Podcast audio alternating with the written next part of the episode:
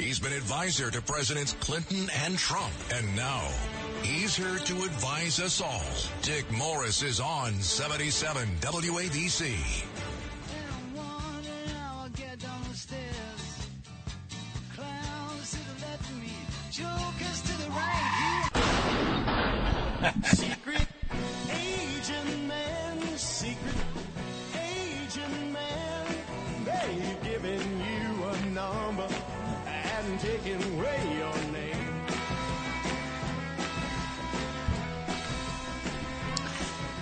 Good morning. Hi, Dick everybody. Morris. Good morning, Dick Morris. I'm here today with Doug DePiro. Hello, And um, Doug, as you know, is my uh, the guy who writes does the music here and is an all-time artist and uh, futzes with cars and uh, women and everything. Women, why you Yeah. gotta say that like Tries to repair cars and women. Yeah, I, I could repair the cars, no Yeah. problem. He's That's like easy. he's the guy James Taylor wrote Handyman for. Yeah. So uh, Doug and I were at the rally for Trump in Michigan yesterday. It was great. We're still in Michigan. We're doing this remotely, uh, and uh, it was really great. He was terrific. Can I just tell a quick, quick joke, a quick story? Yeah. So we're in the. You would anyway. Yeah, I'm gonna do it anyway. So we're in a VIP thing, whatever, you know, special, and there's names on all the chairs, folding chairs, not very comfortable, and there's names on the bottoms of the chair: Dick Morris, Doug DePiro, uh, uh, Mike Lindell. Uh, So Dick's walking by, and he sees Mike Lindell's chair. He's not sitting there yet. And the first thing he says, he goes, "Where's his pillow?" what a chair! He needed it. It was a very uncomfortable chair. Where's his pillow? I don't know. It was, it was anyway, funny then. you know, it was funny watching Trump live at this rally. Was a bit like going to a Yankee game after watching it on TV. It's so much more vivid in person, and uh, you know, Aaron Judge and uh, Donald Trump are so much taller and bigger in person than than He's you see it on though, television. Trump. He was brilliant. He was very good. He's so smart. Uh, and his key point that I thought was, was effective and important is to warn everybody that, uh, that they're coming for you. That he's, they're coming for Trump is just an example. And, uh, they're closing in on everybody. He's just in the way of all the It people. doesn't take a paranoid to understand what's going on here and the importance of stopping it very quickly. But I'd like to start today by talking about a wonderful topic, uh, to cheer you all up for a Sunday, nuclear war. Oh God. This is coming closer and closer, and the dangers here are escalating enormously. Uh, the Ukrainians have captured the city of Lyman uh, in eastern Ukraine, which is the rail center and the communications hub of the area. Without controlling Lyman, the Russians cannot supply their troops with weapons and, and even food. And it's the, the capture of that is enormous. And it came the day after Putin annexed it. so uh, he annexed it yesterday, and today Ukraine captured it. Uh, so it, he looks horrible in that. It is such an embarrassment and such a humiliation. And there also is evidence that the that the Russian army uh, surrendered with minimal fighting. The Russians claim there were huge casualties on the Ukrainian side, but despite that, they managed to hold on. And that's baloney. The fact is that it was very, it was not easy, but it was not as contested as it normally is. The Russian troops are losing their morale, and the 300,000 new troops that Putin has called up are basically old men who get handed a rifle, who had some training, you know, 40 years ago, and now they're told go out and fight. And they have no motivation, no interest. There are riots all over Russia about the draft. And I think that it is very possible that he may, in desperation, use nuclear weapons. Desperado, why don't you come to your senses? You've been out riding fences for so long. Vladimir is truly the desperado. You're hard. And when he's desperate, God knows what's going to happen. Ramazan Kadyrov, Kadyrov K-A-D-Y-R-O-V, Kadyrov, who is the leader of Chechnya and a key Kremlin ally, actually yesterday called on Putin to use nuclear weapons against Ukraine. Really? Uh, at first time a Russian official has openly and explicitly called for the use of atomic bombs in Ukraine. It's amazing. And Yevgeny Prigozhin, a Russian oligarch who is a very close confidant of Putin, an hour afterwards echoed the call for the use of nuclear weapons. Wow. And uh, these are the first times that that word has been used, and that that that this threat has become is explicit, and that's in the wake of Russia admitting that it had withdrawn from Lyman on Saturday in the face of quote significant superiority in forces and means, which gives Ukraine a major battlefield victory and makes the resupplying of Russian troops ever more dangerous and more difficult. So you really have a very, very dangerous situation approaching. Uh, and you don't hear anything from the United States to talk about deterring it. The fact is that we have enormous capacity to deter it. Russia is incredibly vulnerable to economic sanctions that we could launch against it. We have to remember that Russia gets half of its budget revenue from energy and gas. Gets half of its government revenue from energy and gas. So instead of taxation, their receipts come in the form of oil and gas sales. And if those sales are curtailed or cut off, Russia has no budget. It has no way to pay its officials, no way to pay its army, no way to continue its military operations. It literally is like in the U.S. we call it a government shutdown, uh, but this would this would be a real shutdown. And uh, the and and we have the capacity with Europe to stop buying Russian oil and gas. It's that simple. Uh, Europe would have to replace that energy, particularly as they approach the winter, but they're increasingly able to do so. The Nord Stream pipelines are, are dry. Uh, pipeline one because the Russians turned it off, pipeline two because the Europeans stopped it from functioning. But there is another pipeline that runs from Norway to Poland under the Baltic. Uh, there are large deliveries of liquefied natural gas coming from the United States. The North Sea fields off Scotland uh, and Norway are very prolific in providing energy, and uh, Europe could muddle through for a while. Uh, it, it's going to be it would be tough, but they're augmenting the pipeline capacity rapidly. The pipelines really are not a problem of, as much of getting the gas into Europe as distributing it within Europe. Most of the liquefied natural gas the U.S. would send to them. By the way, the only way we can do that is because Trump doubled our capacity to liquefy natural gas. The only way can, place that it can get to is Spain. It's the closest to the United States. And uh, Spain does not have good pipeline connections with France or Germany or Eastern Europe. Uh, so it could be difficult to distribute it within there. But uh, this really, there is a lot the U.S. can do. Uh, we can also expel Russia from the World Trade Organization. We can probably move to expel it from the United Nations.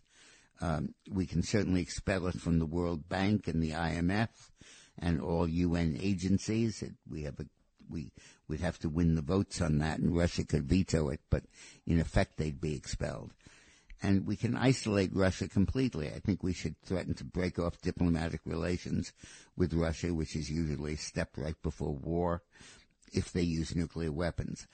And but the point is, we need to paint this dramatic and dire scenario now. Uh, Biden needs to get up there tomorrow and say this is what's going to happen if you go nuclear, so that they don't we have to really paint the picture for them and lay, lay it out. Because the question is not our capability. The question is our intention and our willingness to do it. And that's the weak link, Joe Biden. And he needs to get up there and explain explicitly what we would do in the event Russia used nuclear weapons. And Donald Trump needs to get out there and lay out what he would have done if he were president to do this Right. as a way of ratcheting up pressure on the Biden administration. I'm planning a phone call with President Trump tomorrow with John Jordan, my friend who's the, an expert in this, from uh, flu, who is fluent in Russian, uh, to explain to Trump what the options are. I'm not sure he's been adequately briefed, and uh, and he needs to have that. But we're really approaching a crucial crisis period in our history. Talk Radio 77 WABC. It's Sunday, and you know what that means. Here's Dick Morris on 77 WABC.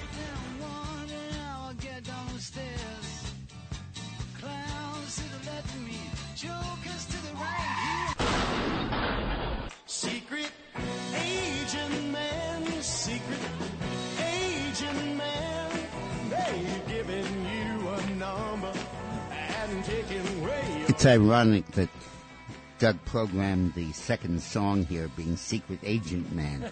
I was at the Trump rally yesterday and about 800 about 800 people are in on the secret. They all came over and 844,000. said hello and go and help Trump and all that. So I don't know if we should do Secret Agent Man anymore. Right. I think the secret might be out. Forget Doug. going to the bathroom. yeah, right. you get stopped 44 times. Um, okay, so if Russia were to use nuclear weapons in Ukraine, it would not be most likely battlefield tactical nuclear bombs that explode in Ukraine. Because, first of all, it's hard to do that without killing a lot of Russian troops. And secondly, the radioactivity from it would go all over the place. Uh, wherever the wind is blowing, the fallout would go.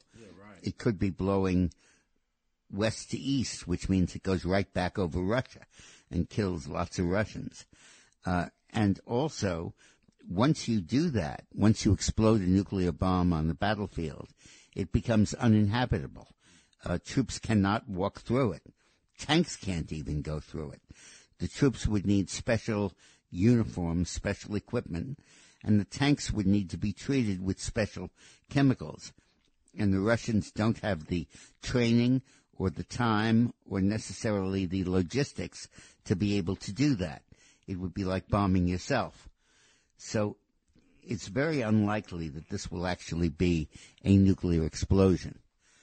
Uh, and I think that, but I think the far more likely thing is that it's going to be an electromagnetic pulse, which we'll abbreviate as EMP, that is truly terrifying.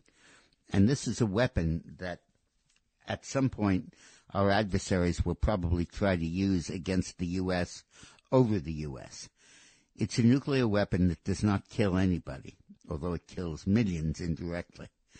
It's what happens when you explode an atomic bomb over a country high enough so that it's not affected. When you explode a bomb over a city, it's usually it goes off about a mile up but with an atomic bomb, with an EMP, it goes up in the atmosphere over the country. And its effect is to jam all of the electronic signals in the country. And fry some of them. What you fry them, yeah, Fry of them. so that that there are no lights, there's no no communication. Hospitals have to close. Uh, street lamps don't go on. Uh, the lights go out.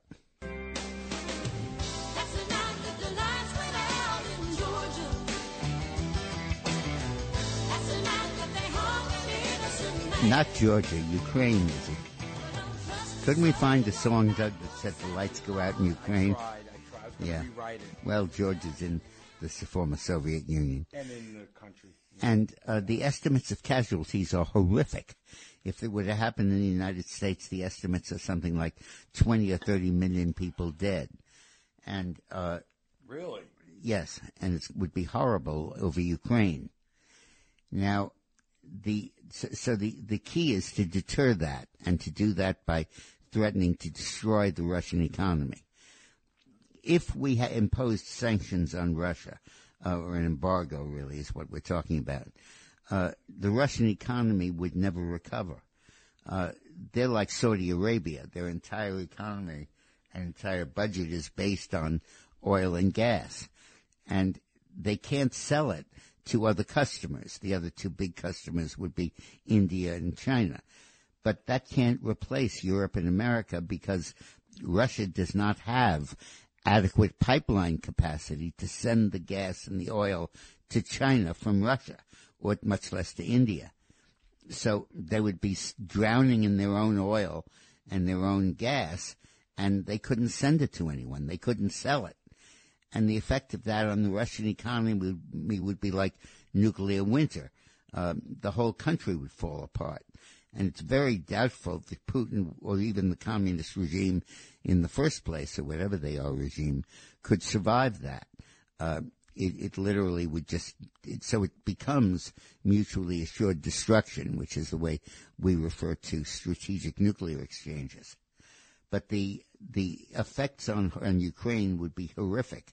And Ukrainians would be treated not to emergency announcements or bulletins or anything like that, but the sounds of silence. Hello, darkness, my old friend. I've come to talk with you again. Because a vision softly creeping left its seeds while I was sleeping. And the vision that was planted in my brain still remains within the sound of silence. In restless dreams I walked alone, narrow streets of cobblestone.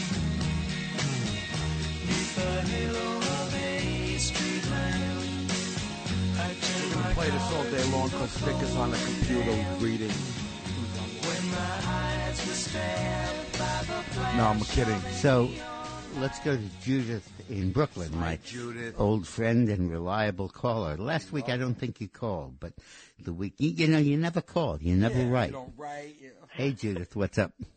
You, you- you're keeping tabs on me. That's very nice. I'm Yeah, glad you that's missed me. We are. We, We do are. miss you. Oh, okay, great. First of all, uh, while you're at it, before I want to tell you what I tell you, please tell President Trump that I think he is the best president, American president ever had. I'm telling you right now, he's the Yeah, best. We miss him terribly. We need him so badly. It's not even funny anymore. Dick, please explain to me how in 2009 and even now with Biden's administration in Cairo, Obama gave the green light for Iran, who is number one, the biggest terrorist sponsor, uh, permission for a nuclear atomic bomb, even though Iran has repeatedly threatened Israel, Israel, you know, to wipe them off the face of the map. I mean, how does that, you know, And he And, sent like- the money. He sent the money too. Yeah, well, yeah, in cash? Well, it, it's it's late to speculate on Obama's motivation. Uh, it was terrifying when he was president, and, and it's it's thank God it's not that relevant now. Uh, The question on Iran, of course, is that they're absolutely falling apart. There've been three months, three weeks of violent street demonstrations in every city in Iran, 157 of them. Really? And uh, the U.S. media is not covering this. It's probably the biggest story in the world that they are not covering. You just don't read it. The only reason I know about it is I get a lot of emails from Iranian groups. But uh, there have been hundreds killed, tens of thousands arrested, and uh, Iran is on the verge of, of, of revolution.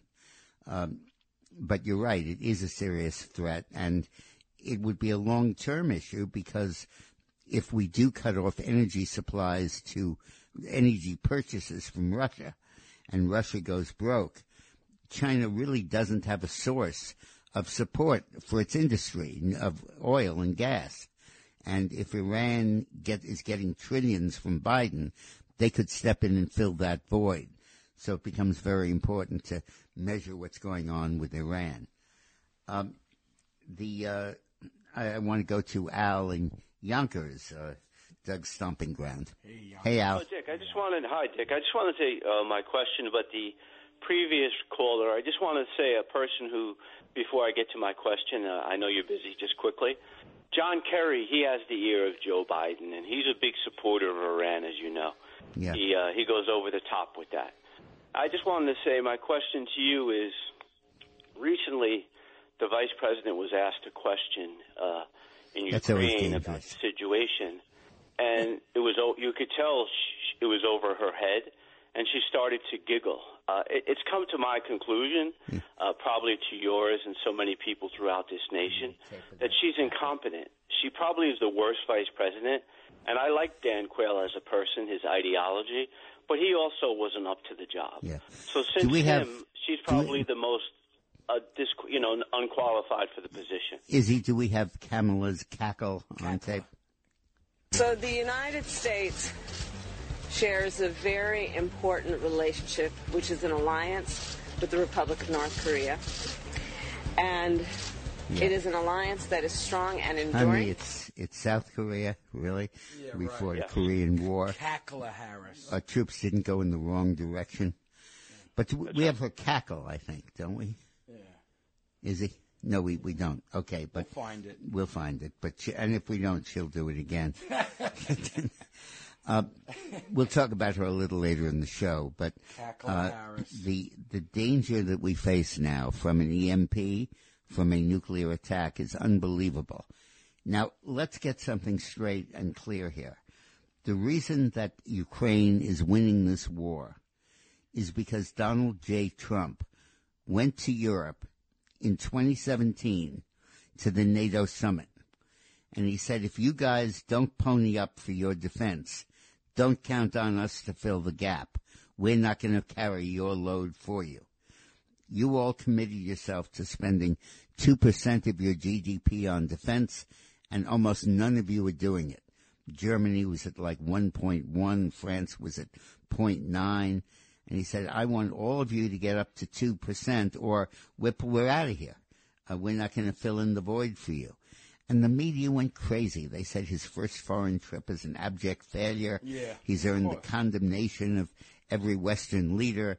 Uh, he almost broke apart NATO. Uh, he's being condemned from one end of the continent to the other. But eventually they quieted down and they did pony up $130 billion more each year for NATO spending on defense. And that's the money that gave NATO the armaments that it is now shipping to Ukraine to permit Ukraine to hold Russia at bay. NATO was discredited as a military power before Trump did that. It was laughable. Uh, there was no issue with the Red Army being able to do anything it wanted to do in Europe. And Trump changed that. I think it's very important that we realize that. Hi, it's Lou Dobbs for Priority Gold, America's precious metals dealer. These are volatile times with high inflation, soaring debt, wars on multiple continents, and rising financial stress. Central banks are buying gold to diversify their reserves, so are many Americans. Call Priority Gold and find out how precious metals can help you diversify your portfolio. They're highly rated and happy to help. Call 1-866-303-6357 or get a free gold guide at PriorityGoldGuide.com. That's PriorityGoldGuide.com. Talk Radio 77 WABC. This is 77 WABC. And this is the Dick Morris Show. Morning, I'll get down the stairs. Clowns to the left of me, jokers to the right. Secret agent man, secret agent man. They've given you a number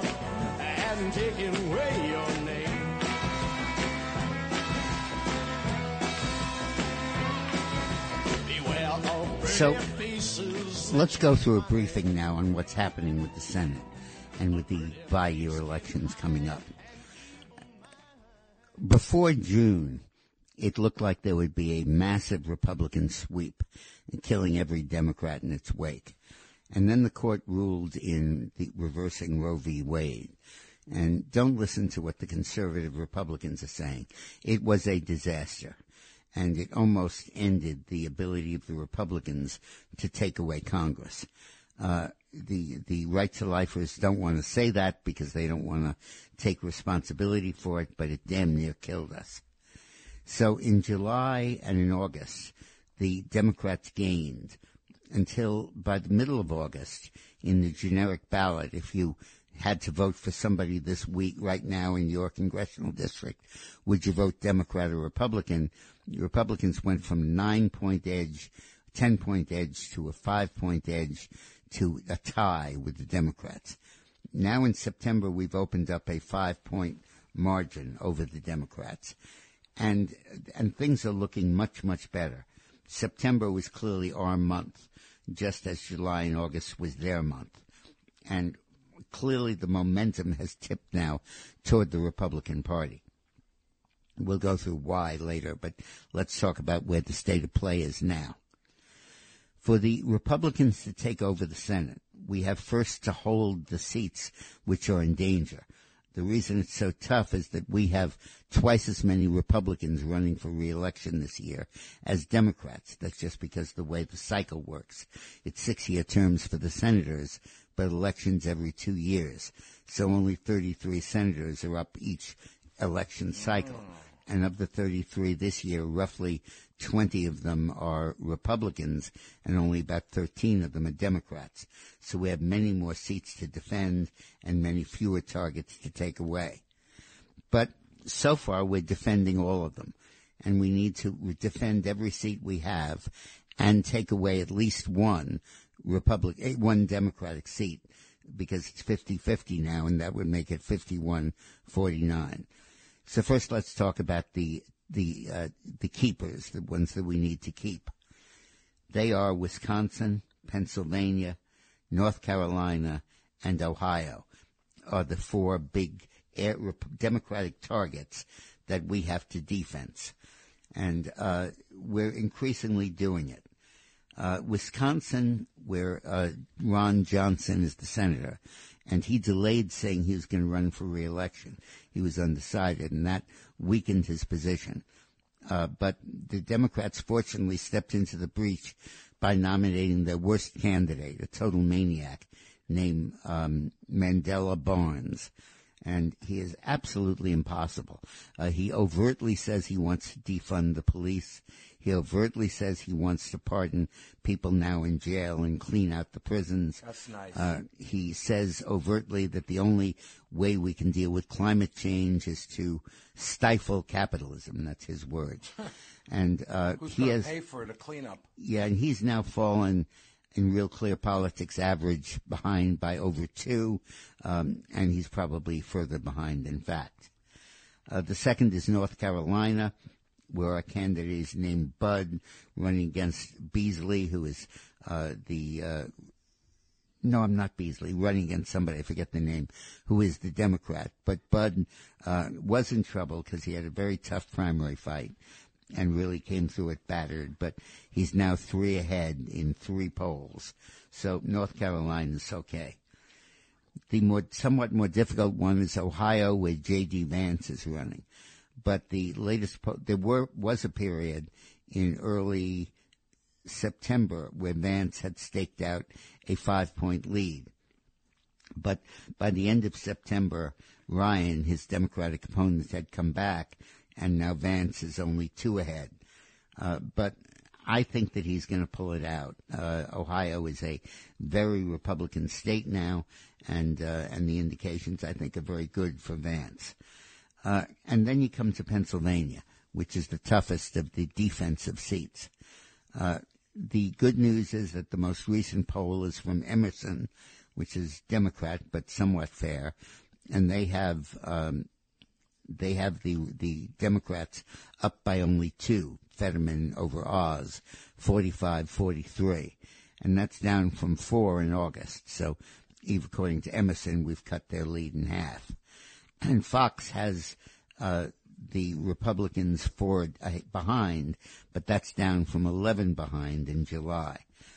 And the the fact is that Fetterman is very much on the defensive now because his health is obviously terrible. He's not recovered from the stroke. He has difficulty speaking an English sentence and he's refused to debate until the very end of the election and he's refused to release his medical records. And increasingly people are piling on about that. So the momentum in Pennsylvania is certainly in our favor. Now, before I go further, I just want to spend a minute on the unreliability of these of polls. the anti-Republican bias of polls. Long ago, not long, but a few years ago, pollsters began to switch from telephone polling to internet polling because it's cheaper and it's faster. And what they did, but on internet polling, you, you can't call strangers. You don't have their e-addresses and you can't do it like on phone calls where you random dial and you get someone on the phone. You can conduct a survey if they're willing. With the internet, you need people who've already agreed to participate in surveys. So every survey research company has a pool of maybe 50,000 people, if they're lucky, who have agreed to participate in surveys. And they're all for incentives. Uh, if you participate in the survey, you have a 1 in 20 chance of getting uh, $500 or something, or a toaster, or, a, or some, some come on. Toaster. I need a toaster. Yeah, oven. some even offer travel. Wait, toaster oven or regular toaster? I don't know. It, whatever it is, it cooks you. But That's good. but but the but the point is that that it's an incentive. So you you have two built-in problems there. First of all, the people who use the internet regularly tend to be more upscale than the people who don't.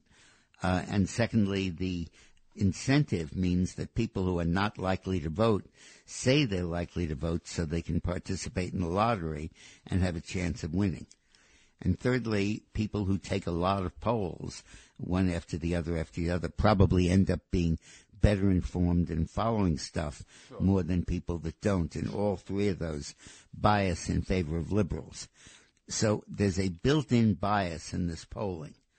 There's also the bias of the fact that it's all run by Democratic firms that are liberal or Republican firms that are RINO and anti-Trump. So there's a bias of intent. And one of the reasons that you see the Republicans closing in September and coming back more in October is simply that the survey research firms have been faking the numbers and they don't want to get caught on election day when the real poll comes in and it turns out that Oz carries Pennsylvania by like five points and they have all said he would lose Pennsylvania by 10. They have egg on their face. And having blown the calls in 28, 2016, 2018, and 2020, being wrong all three years, always overstating the Democratic vote, their feeling is if they're wrong in 2022, they might well be out of business. So they are readjusting their numbers as we speak to come closer and closer to the true Republican strength. What do you think the reason is for them to skew, That they're bi- they're ideologically biased. They're they're liberals. even if it's going to hurt them? Yeah, well, they won't let it kill them. That's why they're changing it. Hmm. But yeah, and uh, and and it's and then on top of that all, you have the fact that the that the media that publishes these results itself is biased and will only cover the numbers if they're favorable to their party. Uh, and there's a point in the bias. It's not just that they want to make the Republicans feel bad. It's that they want to stop people from giving money to the Republicans. Ah. Uh, and so we were in Michigan with Tudor Dixon, who is their candidate for governor, a really good lady. And uh, the polls, there's one poll that says she's 12 behind. Uh, the fact is she's about six behind. And they're publishing the 12 because the Detroit F- Free Press that control that that really is the main newspaper in the election wants people not to give money to Tudor. So by publishing that she has no chance and she's gone, they can dry up her money. So it's a very practical calculation. Pretty horrible. The other thing, let me stress, is that the there is every indication that Republicans will do better than the polling because their vote is much more motivated. First of all, the Republican turnout in the primaries this year was several times larger than the Democratic turnout in the primaries, which is a very good sign. Secondly, the new voter registrations in these states is overwhelmingly Democrat. Something like 150,000 more Republicans than Democrats registered to vote in Pennsylvania since the 2020 election. And in Florida, 500,000 Republicans have joined the electorate compared to only 18,000 Democrats.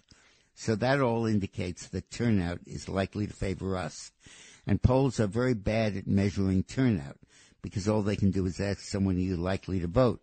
And particularly if a yes answer is incentivized, like we were talking about, you get that overstated.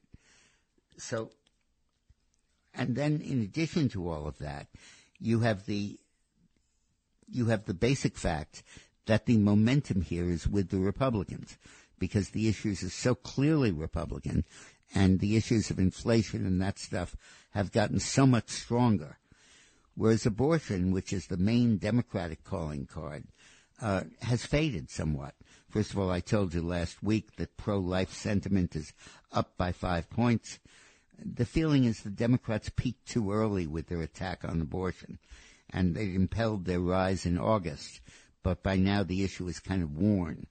And in every state, there's a solution. Every state, there's there's some kind of offset to it. For example, in Michigan, uh, where we just had this rally, th- the big issue is abortion against Tudor Dixon, but there's a ballot proposition on the ballot that'll probably pass, permitting abortion right up to the moment of delivery. It's a horrible amendment. No parental consent. Don't even have to notify parents. But because it's on the ballot, what difference does the governor's race make? Because even if a Republican or Democrat is elected, the ballot proposition is a constitutional amendment and it will prevail. In every state, there's a rationale like that, where it is less and less likely that abortions will actually be banned any place. So, with that having been said, now let's look at the takeaways. And there, the situation is more iffy, but it's it's not clear. The most important state right now is Nevada, where Cortez Masto, who is the the incumbent Democratic senator, has been running against Paul Laxalt, whose father and grandfather were governor and senator. It's a very frequent, prominent name in Nevada. And uh, in the last polls, he's three points and four points ahead. Uh, there is one. He used to be one point behind. Then he was one point ahead. Then he was three points ahead, and then we have two most recent polls saying he's four points ahead. The only thing that's insecure about Nevada is cheating there is not a recent phenomenon. Uh, the graveyards are filled with frequent voters in Nevada, and the whole state is so totally corrupt that you can't really depend on it. But it looks like Laxalt is, is on the verge of a very strong victory that may make it too hard to steal. The other big, the other big takeaway question is Georgia, where the electorate is probably, the election is probably now as close to honest as it's ever going to get because they passed an election reform bill that really eliminates drop boxes, requires photo ID, requires signature verification, the whole bit. And that's now the law. It takes effect for this election. And uh, as a result, in the polling, Stacey Abrams, our bête noire, who who uh, worked hard to uh, destroy the credibility, of, to destroy the 2020 election, is now five points behind Kemp, uh, who was the Republican in the governor's race. So it's going to be bye bye Stacey. And Herschel Walker is literally tied now with Ray Rayhonk, Raynock, uh, Warnock, sorry, the Democratic senator. Um, in uh, early August, Walker came back to a tie, and in early and in September, he fell back to a deficit, and now he's recovered again to a tie. So, and Georgia's the most reliable of the comeback states because at least we're pretty sure there of an honest vote count. But I believe that it is impossible for the Democrats to carry Georgia in an honest election. I think which we can have. I think that the state has tipped. Uh, it is clearly a red state, and uh, I do not think that the Democrats are going to win in Georgia. So we have two key takeaways: Nevada and Georgia. We also have decent shots. The, the race in New Hampshire hasn't matured yet because we just nominated our candidate, uh, and we need to see how that evolves. And uh, then we have a potential takeaway in Arizona, but our candidate there uh, against Kelly, Masters, has been fa- has been failing, and is uh, five points behind. Uh, but Katie, but uh, the governor candidate, Kari Lake, is way ahead of Katie Hobbs, the Democrat. And Arizona may be restoring it to its sanity and being what it's always been, which is a reliably red state. So, the way I put the outcome now is I would say that it is very unlikely that we lose the Senate again. Uh, it is, I think, very likely that we emerge with 51 or 52 senators, and there is a shot at 53 or 54. But I would not rule out a major Republican wave because all the things are moving forward. Biden's screwing up. The Democratic Party is in full retreat. Inflation is closing in on them. The recession is looming. And I think we still could be having a major outbreak in October for the Republicans. I think that that's, I wouldn't say it's likely, but I would say it's close to likely. So keep, I'll keep you posted, but that's the state of play right now. Talk Radio 77 WABC. It's Sunday, and you know what that means. Here's Dick Morris on 77 WABC.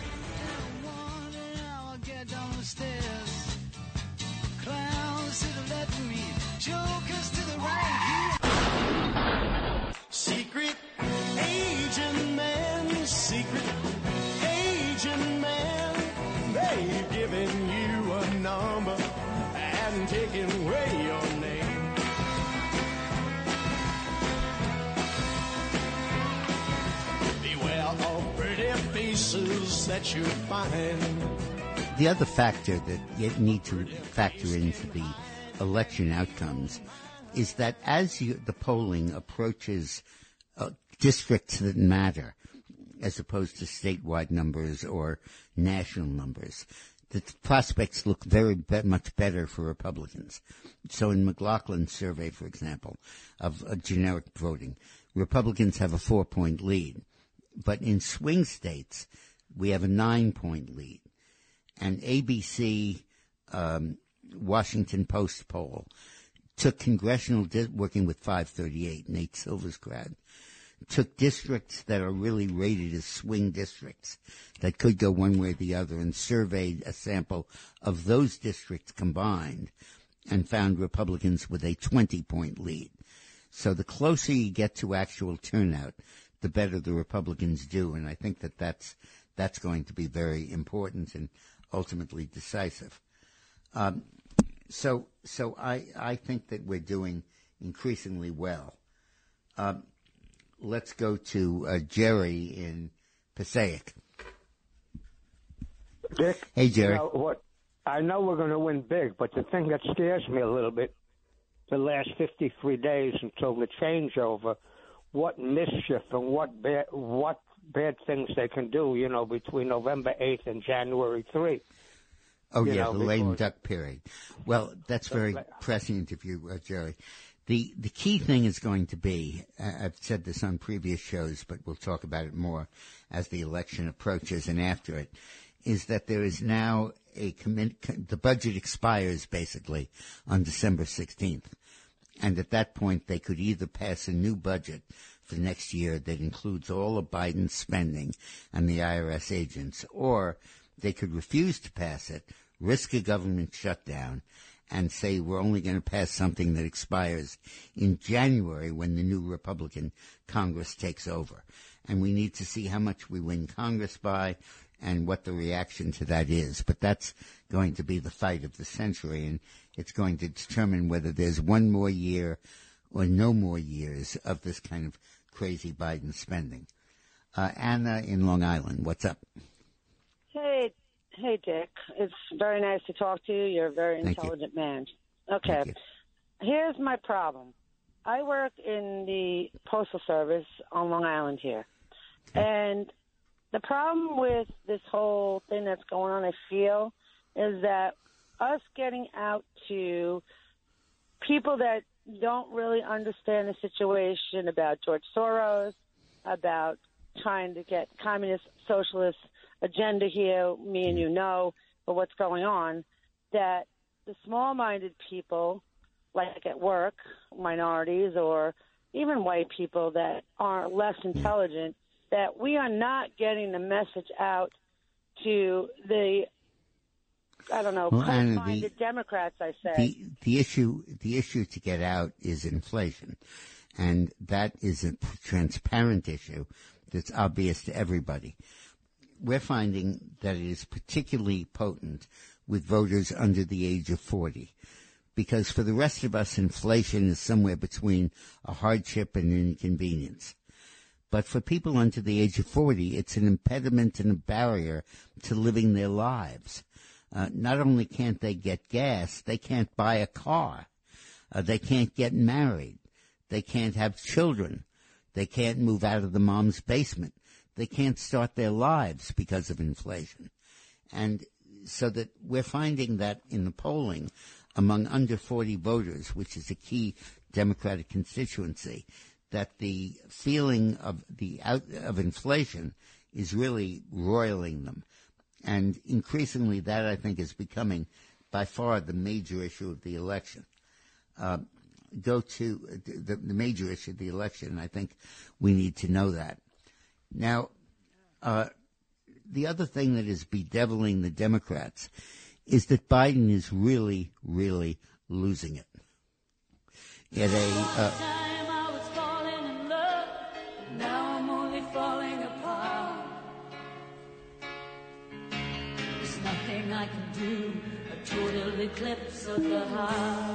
make that a total eclipse of the brain. Uh, Biden was at an. Oh, that's Cackle Harris. She's in there. And they're com- comfortably numb. Thank also. you. Yeah, she's doing great too. Uh, so, It's great. It is kind of funny though. Let's just end with that. would you stop tickling her? okay, so Biden was at a memorial service last week for Congresswoman Jackie Walorski, uh, who died in a car crash two months ago in Indiana. He's at a memorial service for her. It's all about her death. Everyone's standing up and saying she was a great person. We loved her. And this is what Biden said. Representative Jackie, are you here? Where's Jackie? I didn't think she was, she was going to be here to help make this a reality. What a- Yeah, she's in what the a- coffin, you idiot. What a friggin' idiot. Friggin' idiot. You see that coffin in front of you? That's her. Oh my God. Oh my god. I mean, is that, that is demented. I mean, that goes beyond senility. You know, people say, oh, like Cackle, oh, she had jet lag and she had that. You're the vice president. You're the president. Come on, get it Well, together. listen to what she said. So the United States shares a very important relationship, which is an alliance with the Republic of North Korea. Yeah, we fought a war called the it is an Korean War. that is strong and And our enduring. troops didn't go south. They went north. Yeah. I, I don't think the 40,000 Americans who died there would be laughing with you, Cam. Uh, Cackler. So, I mean, look, how far, how much more evidence do you need to discredit this administration? They, I mean, do you trust these people with the Amer- United States of America, particularly with Putin going nuclear? Yeah, right. I mean, this guy can't find his way out of a paper bag, and he's suffering from senility, and Harris is suffering from stupidity, and neither one is really curable. So, I think so. I think that that we're we're looking at major uh, a major deterioration in both of our leaders, and you just can't. And and to reelect them to give them control of Congress again is just beyond the pale of of, of reasonableness. Let's go to Daniel in the Bronx. Hi, Daniel. Hi, you were talking about Iran. Iran leadership, the Ayatollahs talk about wiping Israel off the face of the earth. Do you believe it seriously consider Ahmad mutual assured destruction? Israel has at least 200 nuclear weapons. I think that Iran would like to wipe Israel off the face of the earth. And I think that Israel needs to take unilateral measures for its own defense. To rely on Biden and the U.S. to stop Iran from going nuclear, I think is, is far-fetched and unlikely.